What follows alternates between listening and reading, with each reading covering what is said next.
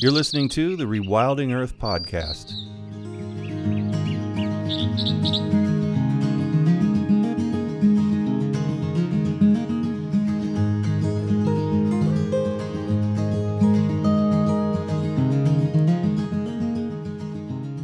The Rewilding Earth podcast is supported by businesses such as Patagonia, Kahtoola, and Biohabitats, as well as the Weeden Foundation and listeners like you. If you love the work that the Rewilding Institute is doing, please consider donating at rewilding.org. And be sure to sign up for our weekly newsletter while you're there.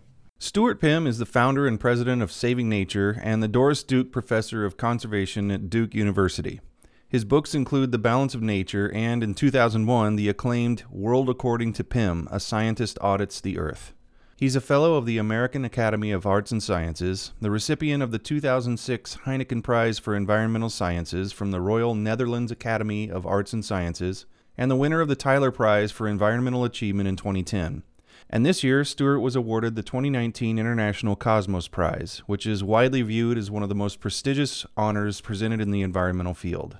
The honor recognizes Pimm's groundbreaking research on endangered species as well as his work to promote practical approaches to help slow or reverse species declines by protecting and restoring shrinking habitats. I asked Stuart to begin today by talking about his recent article for rewilding.org on the Amazon fires. The trip from the United States to Brazil is usually overnight, but there's just one or two flights that go in the daytime. Um, and you know, you head southeast out over out, out over Florida, and then you cross the Caribbean, um, and then you get to South America. And the first couple of hours, as you go across, you know, southern Venezuela and northern Brazil, um, is it, you know, it can be magical. It's still one of the last wild places on earth.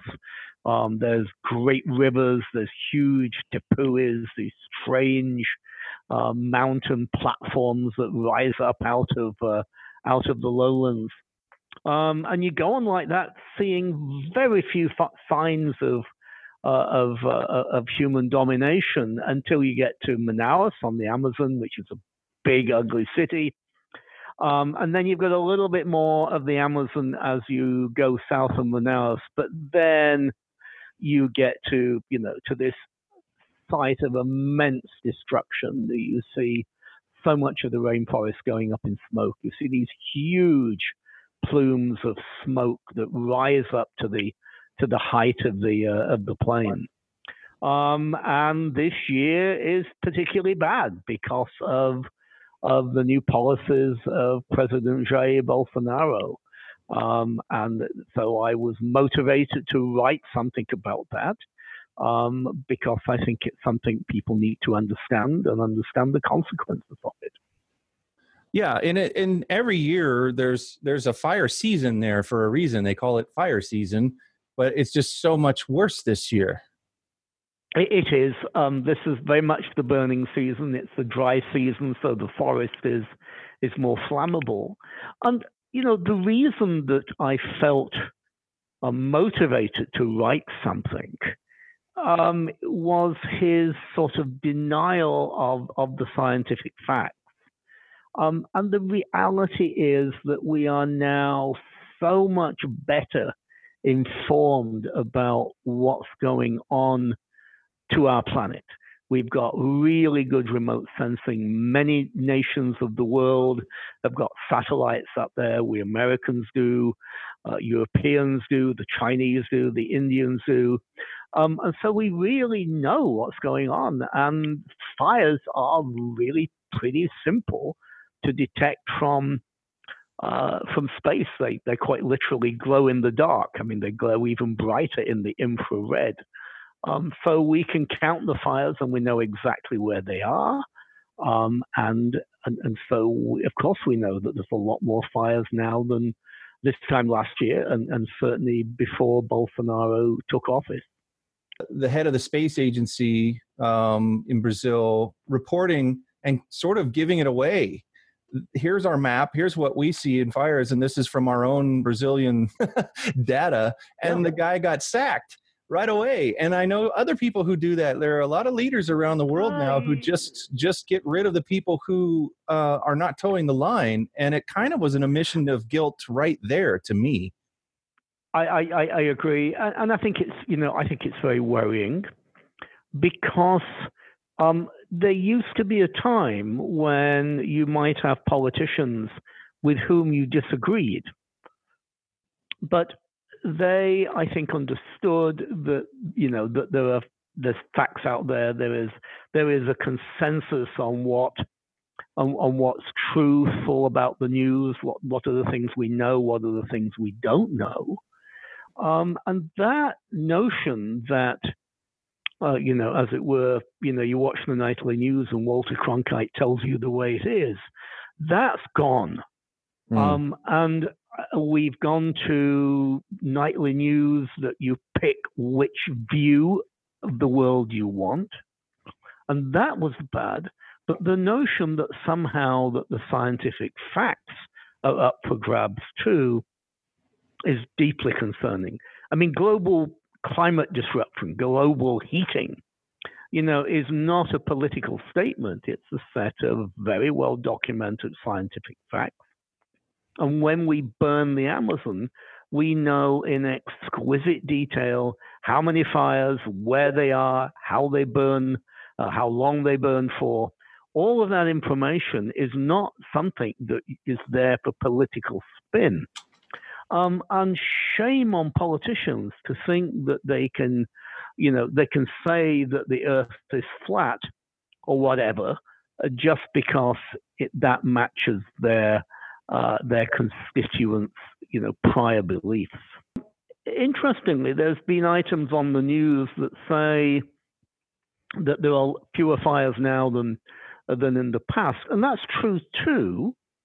Um, but again, you can go to readily available satellite data, stuff that anybody can download from the web, and see that a lot of the changes have to do with changes in Africa and those changes too are are alarming. That there is a huge swath of Africa stretching from from sea to shining sea, from Dakar to Mogadishu, all the way uh, 4,000 miles from the Atlantic to the Indian Ocean. And that area of dry savannas is burning less than in the past. And that's because more people are moving into those areas to try and eke out um, a, a, a, miserable subsistence of agriculture in areas that are really too dry for crops. Um, and that's suppressing the fires because the fires were set by graziers who wanted better grazing for their animals. But it hardly represents an improvement of people's lives. And all the way across um, that region from um, through Niger and Nigeria, across to the Central African Republic, to South Sudan, uh, to Somalia and northern Kenya. All of those places, we hear tales of appalling uh, brutality and massacres uh, as peoples clash over. Uh, over exploiting very, very poor land. So there may be fewer fires, but it doesn't mean that people are living better lives far from it. Boy, is everything tied to everything else. And gathering that information, you know, it's not education to say that there are fewer fires, it's education to say what you said, to come to the realization and do your due diligence to find out why that isn't a good thing. I think that's I, I think that's very very serious that that people take on whatever um, nonsense is spewed out by whichever a new source that they want without without ever checking. Um, and and while you can't stop people from being stupid, um, you can, I think, have and must hold politicians accountable. Um, politicians are going to make decisions that we don't like, um, but on the other hand, we expect politicians to to to weigh the various alternatives with the best um, scientific evidence that they have at their disposal, and the notion that they can dismiss uh, you the fact that species are going extinct, the fact that the climate is warming, um, all these other things um, suggests a, a, reckless incompetence that we simply cannot uh, cannot tolerate. make tough decisions, certainly, uh, but but ignore the facts, uh, and we do so at our peril. And you know, I can't help but think that this happened. I mean, I wrote that piece at a time when an enormous hurricane was killing what I'm afraid is going to be an enormous number of people in, in the Bahamas, where it was plowing into into the coastal areas of North Carolina. You know, are big, powerful hurricanes becoming becoming more common? Yes. Are they moving more slowly? Yes.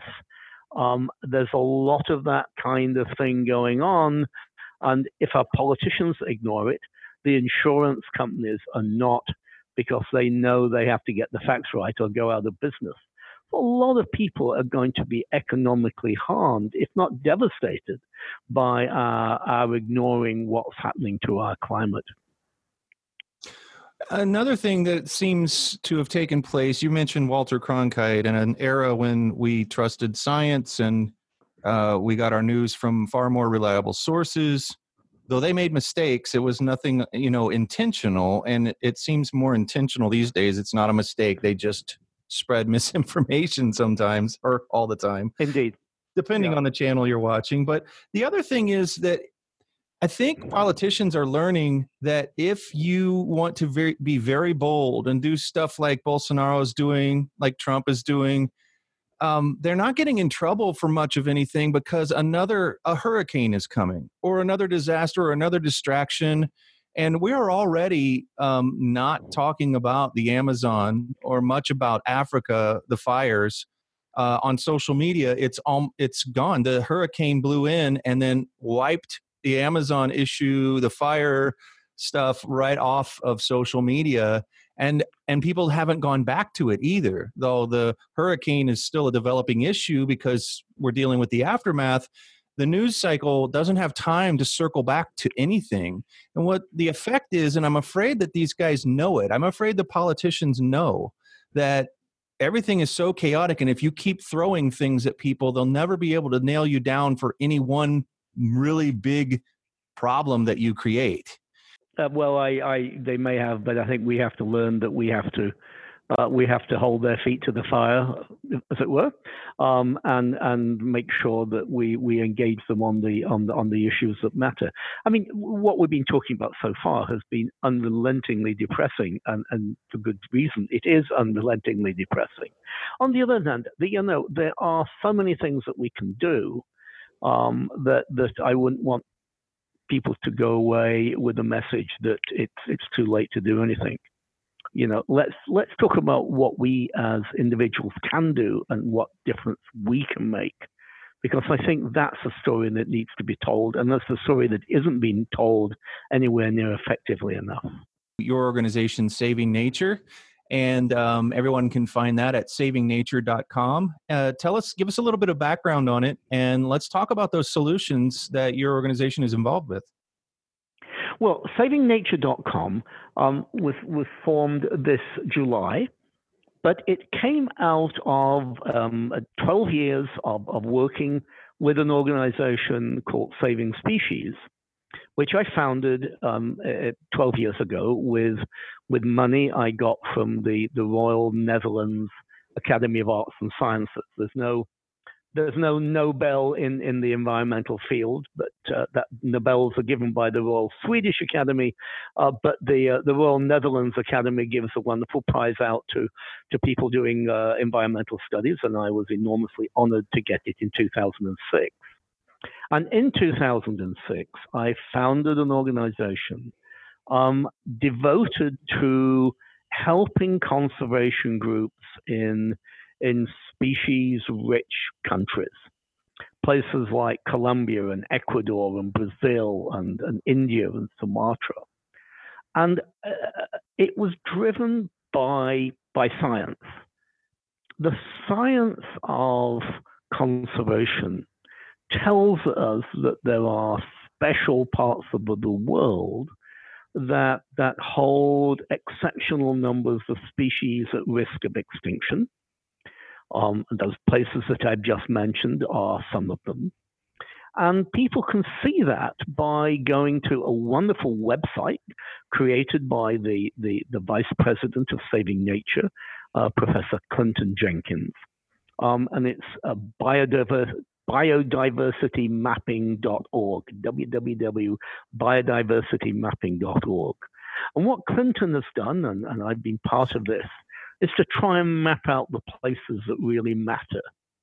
Um, within the United States, the, the, southeastern United States, for example, is is an area that has large numbers of species that are not found anywhere else. When we go to those places, I mean, when I'm flying across the Amazon, I'm heading to southeastern Brazil.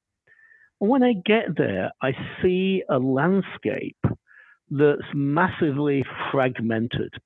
The only forest that remains is in small pieces, in fragments, in tatters. And what we know from studying what happens to species in fragments is that species drop out of fragments over time. There's local extinctions. And there's local extinctions for reasons we understand uh, very well. If you have, you know, a small fragment nearby that has two males in it, and you have a fragment a little bit further off that has two females in it, you do not need a PhD in biology to know that you're not going to get any babies. What we can do is to reconnect fragments, to reforest landscapes so that we restore the, the connectivity between once isolated areas of habitat. It's, uh, our motto is CPR for Earth connect, protect, restore. And by reconnecting landscapes, we can make a huge amount of difference to species. So, what does that look like on the ground? How how hard? What are the challenges that you have to doing that? What kinds of um, alliances do you need to make in order to uh, make one of these CPR projects go? Well, the first thing we do is is we identify the kinds of places where we want to work. Um, coastal Brazil is is a good example, and we then identify the landscapes that we would like to connect, reconnect. And in doing that, we often find that there are wonderful, fantastically enthusiastic, passionate local conservation groups that, that not anywhere near enough people have heard about. Um, and our mission is to raise money for them so that they can acquire land and, and reforest it. And that's what we started doing a dozen years ago in coastal Brazil. We, we, we saw a piece of land that was a cattle pasture. I mean, just wretched pasture. The cattle were starving on this pasture. It's not very, very good grazing. And we thought, we've got to buy that piece of land.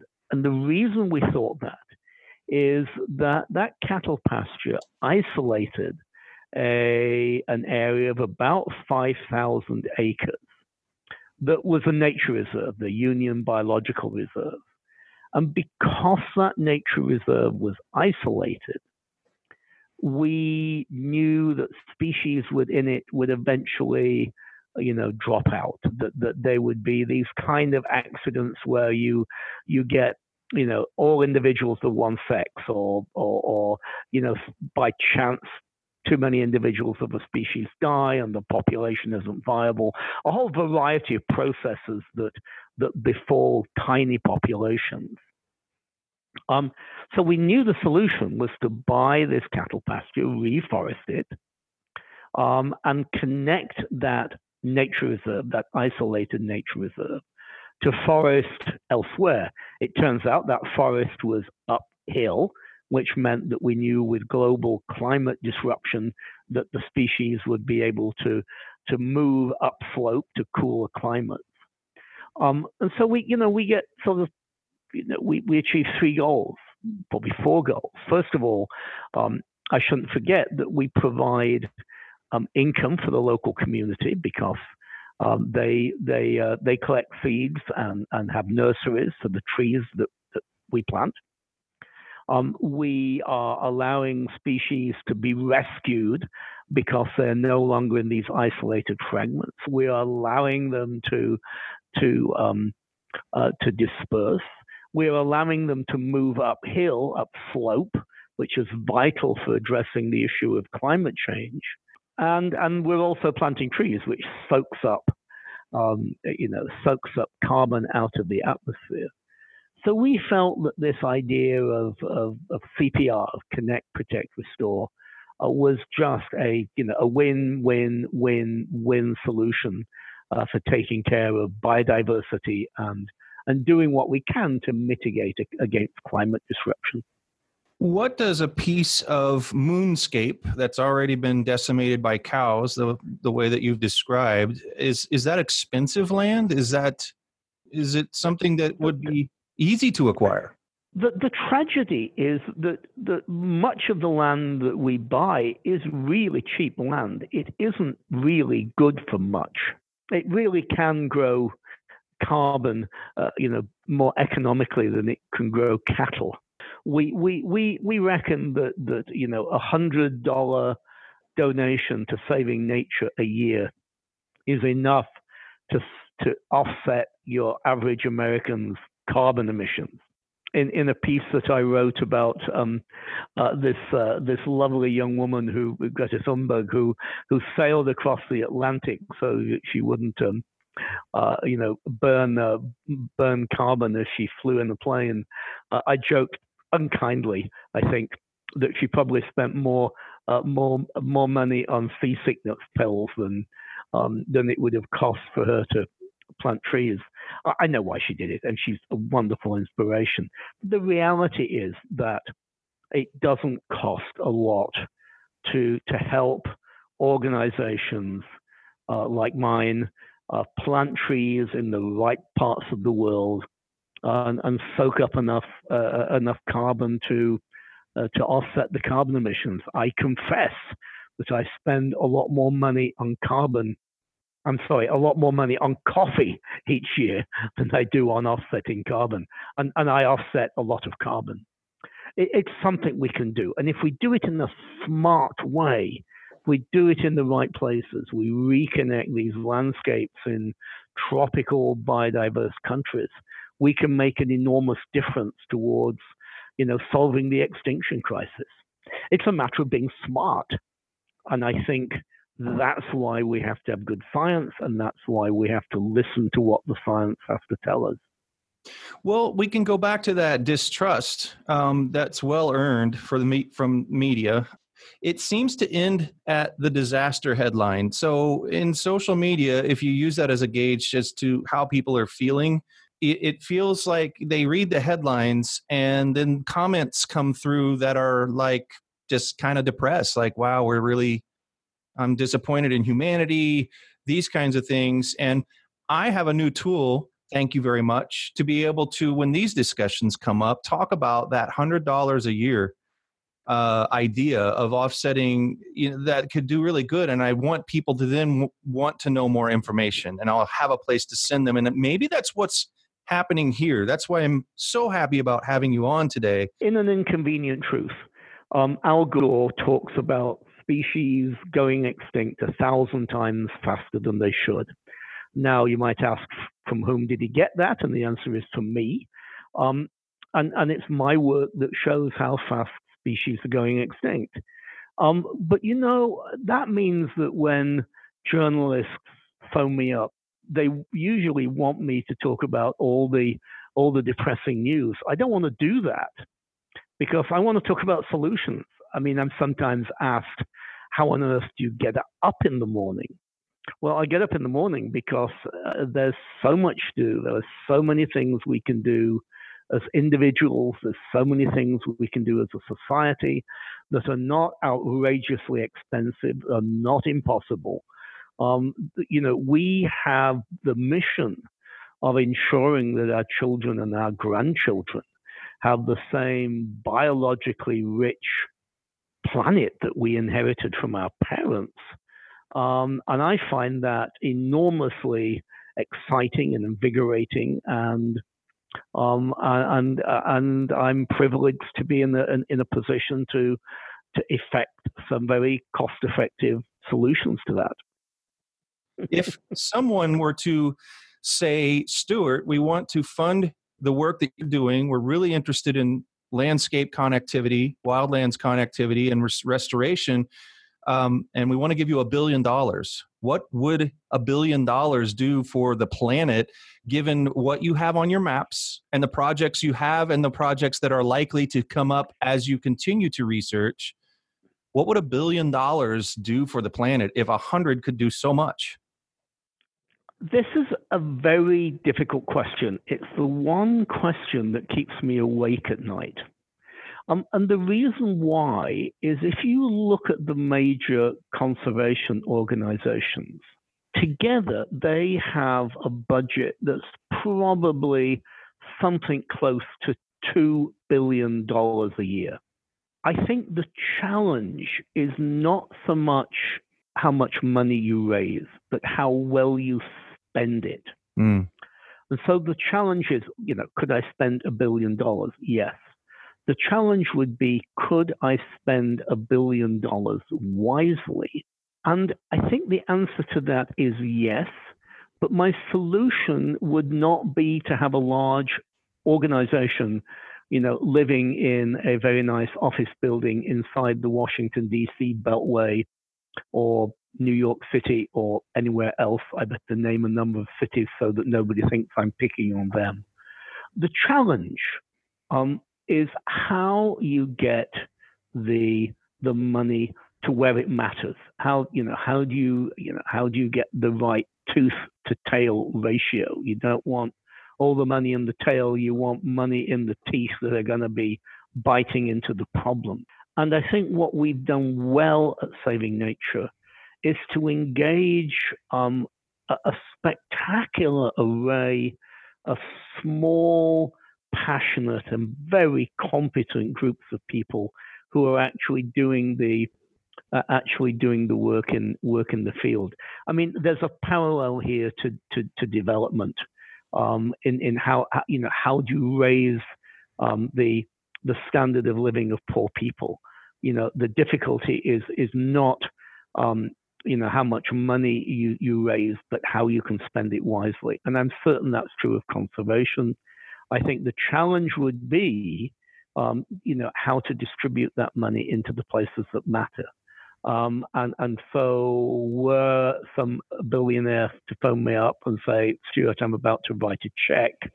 The challenge for me would be to how to get that into the hands of Pat Wright doing work on lemurs in Madagascar, uh, Rudi Putra doing work on, uh, on, on orangutans in, in Sumatra, the Golden Lion Tamarin Association in Brazil, um, the, the Hummingbird Conservancy in um, in in northern uh, northern Colombia. You know, dozens of dozens of absolutely fantastic local groups of people like that, all doing a great job, all doing it on peanuts, and and, and getting the money to them in the way that they would make the difference.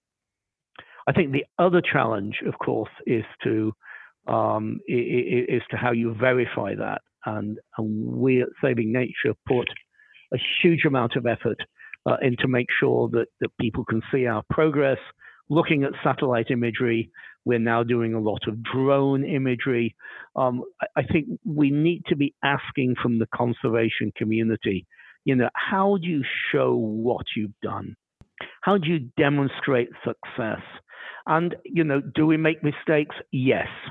Um, we haven't always done uh, as good with some of our projects as we could have done. Uh, we've learned from our lessons, but we've been really pretty hard nosed about making sure that we're collecting the data so that we know the difference between success and failure it would be really interesting somewhere in the future to be able to partially demonstrate what you've done with those same satellites that are monitoring the fires. But they're a lot greener uh, in areas that you greener. have done work in yes. I, would encourage people to, to, to go to our website and look at our Brazil page Uh, the oldest project that we've done uh, started out in Brazil, and that cattle pasture that I talked about that once isolated the Union Biological Reserve is now a forest. It's now a habitat corridor. And you can see before and after satellite photographs of, of that restoration. Um, and that's the kind of aggressive transparency that characterizes what, what we do. I want our donors to know that they're not just, uh, you know, giving me or giving, giving Saving Nature um, a donation of $100 to, to plant trees. Uh, I, I, want to be able to say, hey, go to this location on uh, on Google Google Earth, and you'll see the forest coming back that you've you've helped support. Yes, and and I think that's that's the challenge. The challenge for conservation is is yes, we need more money, but we need to spend it well, um, and we need to give people a sense that that they're achieving real progress. Nothing, absolutely nothing, gives me more pleasure in life uh, than doing what I did about three weeks ago in Brazil, which was to walk into a field and it's full of baby trees because I know, uh, you know, in five years' time there will be a, a forest of, of, very young trees, and in 20 years' time there'll be a forest. Uh, and it's that kind of, you know, let's get out there, let's put the trees in the ground, let's take the, the satellite imagery, the drone imagery, and show show people what we're doing, show them that with camera traps that we're getting you know, ocelots and, and guans and a whole variety of other mammals and birds moving through these corridors. Um, so that we're we're achieving the success of, of preventing species from extinction. I think what we're looking at is someone is going to develop just out of sheer need, and I think this would probably happen with some of the for the billion dollars that you would receive if you had that call and got that check um, something on par of the revolutionary work that FedEx did with the delivery uh, systems that they had, the logistics that they had to put together to do what they, and Amazon for their delivery and their ordering systems and uh, really big logistics systems. And you guys are starting because you've been doing the mapping and you know where hotspots are. You know, uh, in many, many, many cases where work is being or needs to be done and um, putting all of that stuff together really would just take an umbrella of sheer logistics. It would be really interesting if someday you found yourself or some group like yours found yourselves partners with people who uh, led that charge in a commercial way to maybe bring that a, brain trust to yeah, conservation. Yeah, I think that's a very interesting analogy because um, it, it's it's a product um, that that cannot be centralized. It's a product that has to be distributed. And I think the challenge for conservation is how do we get this massively distributed product of conservation action? Uh, you know, it cannot be done in a centralized place. I can't do all the conservation that I want to do sitting in my office.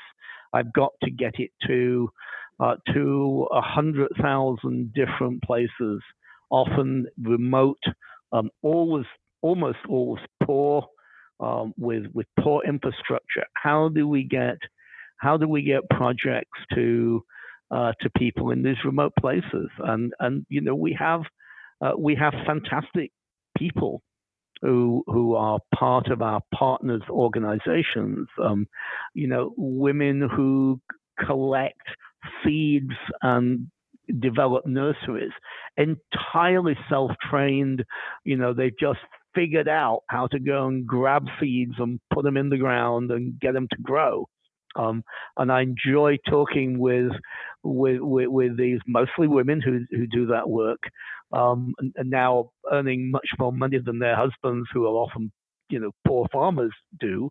Um, but this sort of social empowerment, but but really an extraordinary um, effort uh, of, of, of getting people to do things that matter, you know, at the at, you know at the at the place that matters. That's you know it's no good being FedEx if you can't get that package to the to the person who needs it in his uh, you know in his remote house at the end of the street. I think more exciting times are are coming uh, or or are upon us in in that area. To give anybody ideas of um, some things that you would love to see more people being interested in as they're uh, choosing majors in college or even younger, um, what does that mean if you want to speak to the logistics thing or anything else in, in terms of the kind of help you would love to see um, from students? Or maybe you could share stories about what students you're working with now are doing um, that could be inspirational to younger folks coming up trying to decide how they're going to spend their time um, helping. Well, you know, in just seven hours' time, I'm going to go into a classroom and I'm going to talk to uh, 40 students, a mixture of undergraduates and graduate students. Um, uh, it's a conservation class. Um, those students are from all over the world. Increasing numbers of them are from China, uh, where where we are being uh, ever, ever more engaged. Um, I, I think what we can tell them is you know, there is hope. This is a, this is a problem that we have to solve, but we can solve. Um, and and I go to as much trouble as I can to give them a sense of empowerment, a sense that there are things that they can do. Uh, we need to be creative.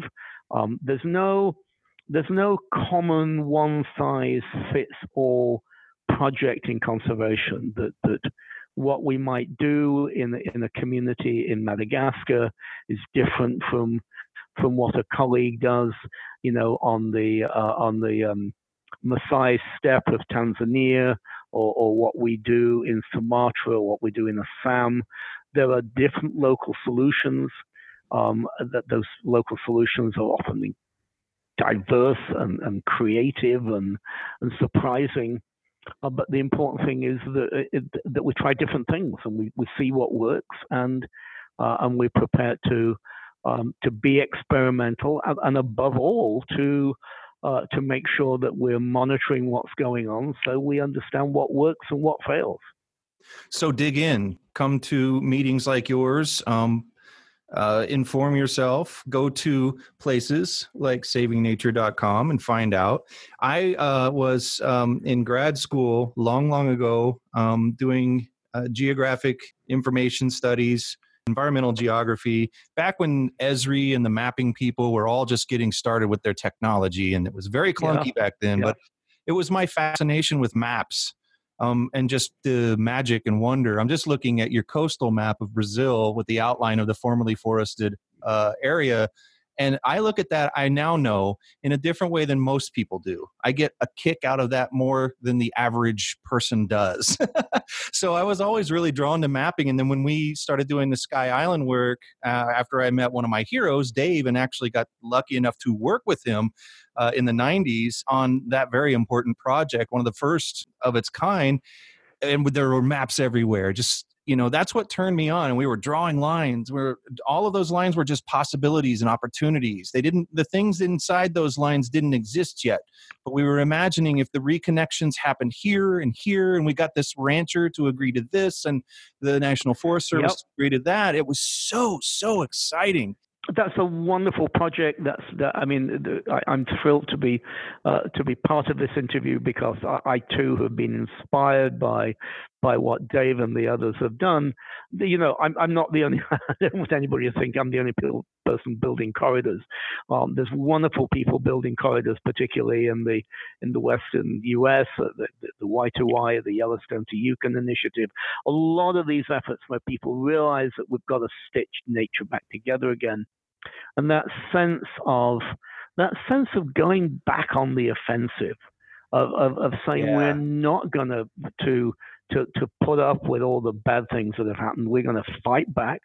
Um, and suddenly realize there's a lot of things we can do, and we can work on collaborations in some cases with people that you would never think as as being likely partners.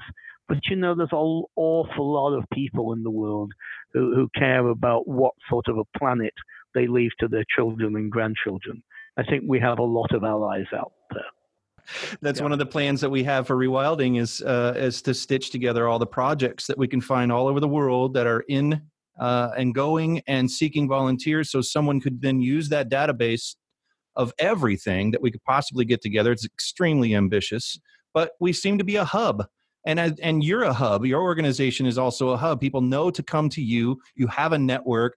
And then in that case, it would be stitching all the networks together. So when you go to Saving Nature, it's, yep. it's this is a hub yep. of activity connected to several projects all around the world. And then when you get that, you get a big chunk of data then show people how they can get involved give addresses give names of volunteer coordinators and um, how they can donate and exactly what the projects are about because the the problem is everything is done in sound bites now. Um, social media is a big detriment to people's understanding of any deep knowledge. And and they get very confused. They're starting to realize how big the world really is. And when they start to dig there's no end to where the organizations that they find, the places that are asking for help, that are doing great work. And I think organizing all of that information so it's digestible, understandable, and it's searchable and uh, would go a long way into getting people focused in the right areas. I, I think the important thing is that there's hope. Um, and what we must do is is to get people who um, want to make a difference to know that there's a lot of different ways uh, in which they can make hope work. So, what was the first thing that you would like somebody to do when they come to your site today, when they hear this? When they're looking at Saving Nature, it's a pretty big site, it's got a lot of information. Um, how do they not become overwhelmed? What's the first place you'd like them to go? other than the donate page. Um, what I'd like them to, what I'd like them, I, I, have to say that because at some stage of the game, my executive director is going to be listening to this. The page that I'd like them to go to is the, is, is the Brazil page where we show the first corridor that we, we built, an area that was once just a barren cattle pasture that is now a forest that reconnects what was an isolated nature reserve. That's 10 years worth of work, but it shows you what you can accomplish in 10 years. Um, and I'd like to do, uh, you know, I'd like to do a thousand projects like that in the next 10 years. You are a very connected person. I met you at a conference. I imagine you, and you, you've admitted to traveling quite a bit um, and networking with a lot of people. How many how many more groups are there similar to yours out there? Maybe not as big or small or whatever, but how do you feel about the network of groups like yours that are really connecting to the ground, to projects on the ground? Is it a big number? Is it a small number? Is it too small? Uh, it's it's it's a small number. We we have some some really great partners. We we do a lot of work with um, um, the small grants program of IUCN the Netherlands uh, because they give grants to to small conservation groups around the world. Uh, there's another group in Britain called the World Land Trust. Um, I think there's a, a number of, of, of, small groups, um, all of whom are committed to helping the other small groups, the other small projects that I talked about that, that are populated by really great fantastic people who are doing such a good job to to save to save nature in their in their special parts of the world. Um, and there's there's a lot of great people out there, uh, and I hope people will, will will go to the effort and find out where they are, and going through us and the other organisations I've mentioned are, are a way to to to come across those groups and, and to see how one can become involved. Stuart, thank you so much for taking time. I am so excited. I hate to stop because I feel like we have so much more to talk about. And the only solution to that is that you must come back and, and talk to us some more because this was really, really great. Right. And, and I love the message of hope. Thank you. It, it's there. You have you have a great day, and thank you so much for inviting me onto this program. Thanks for listening to the Rewilding Earth podcast. Be sure to visit rewilding.org to subscribe so you don't miss past and future episodes. And while you're there, please consider supporting Rewilding by making a donation or subscribing to the Rewilding Earth newsletter.